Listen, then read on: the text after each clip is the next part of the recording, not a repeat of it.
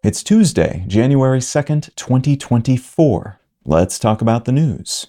From BBC News, Disney's earliest Mickey and Minnie Mouse enter public domain as U.S. copyright expires a short animated film released in 1928 that features non speaking versions of Mickey and Minnie Mouse has entered the public domain, which means anyone can now use their copyrightless image however they choose, ending a long period in which all variations of these characters were assiduously protected by Disney lawyers. U.S. copyright law gives the creators of characters like Mickey Mouse 95 years of protection before they are no longer exclusive and can be repurposed, remixed, and appropriated by anyone for any use or reason. Earlier, U.S. copyright law only protected such works for 55 years, but Congress recently upped that by 20 years and then by another 20 years, keeping Mickey Mouse from entering the public domain first in 1984, then in 2004. Efforts that were lobbied for by Disney and which have caused the relevant law to be nicknamed the Mickey Mouse Protection Act in some corners of the legal profession.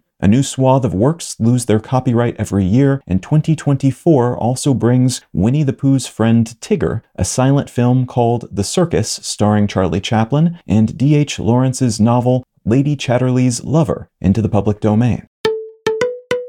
From Reuters, powerful earthquake slams Japan, residents flee some coastal areas. An earthquake with a preliminary magnitude of 7.6 destroyed dozens of buildings and knocked out power to tens of thousands of homes in central Japan. The government issued a major tsunami warning for coastal residents, the first since early 2011, but that warning was later downgraded. Residents in and around afflicted areas have been warned to prepare for more quakes and potential tsunamis, readying themselves for a quick evacuation if necessary, and transportation has been disrupted by the closing of train lines, highways, and at least one airport due to damage or concerns about potential damage to their infrastructure. Russia and North Korea also issued tsunami warnings following the quake, but those warnings have also now been downgraded.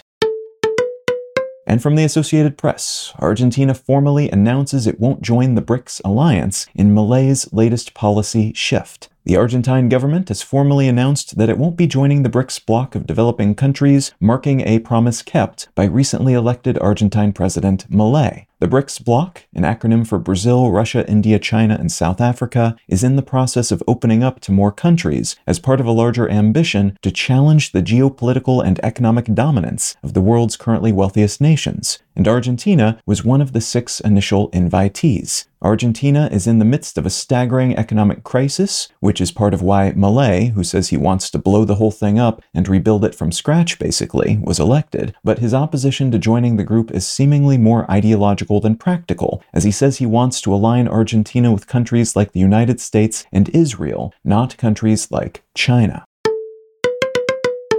If you're finding some value in one sentence news, consider leaving a quick review wherever you get your podcasts and or sharing the show with a friend. You can find out more about this show or subscribe to the email version at onesentencenews.com and you can support this and other related projects, like the Let's Know Things and Brain Lenses podcasts at understandary.com.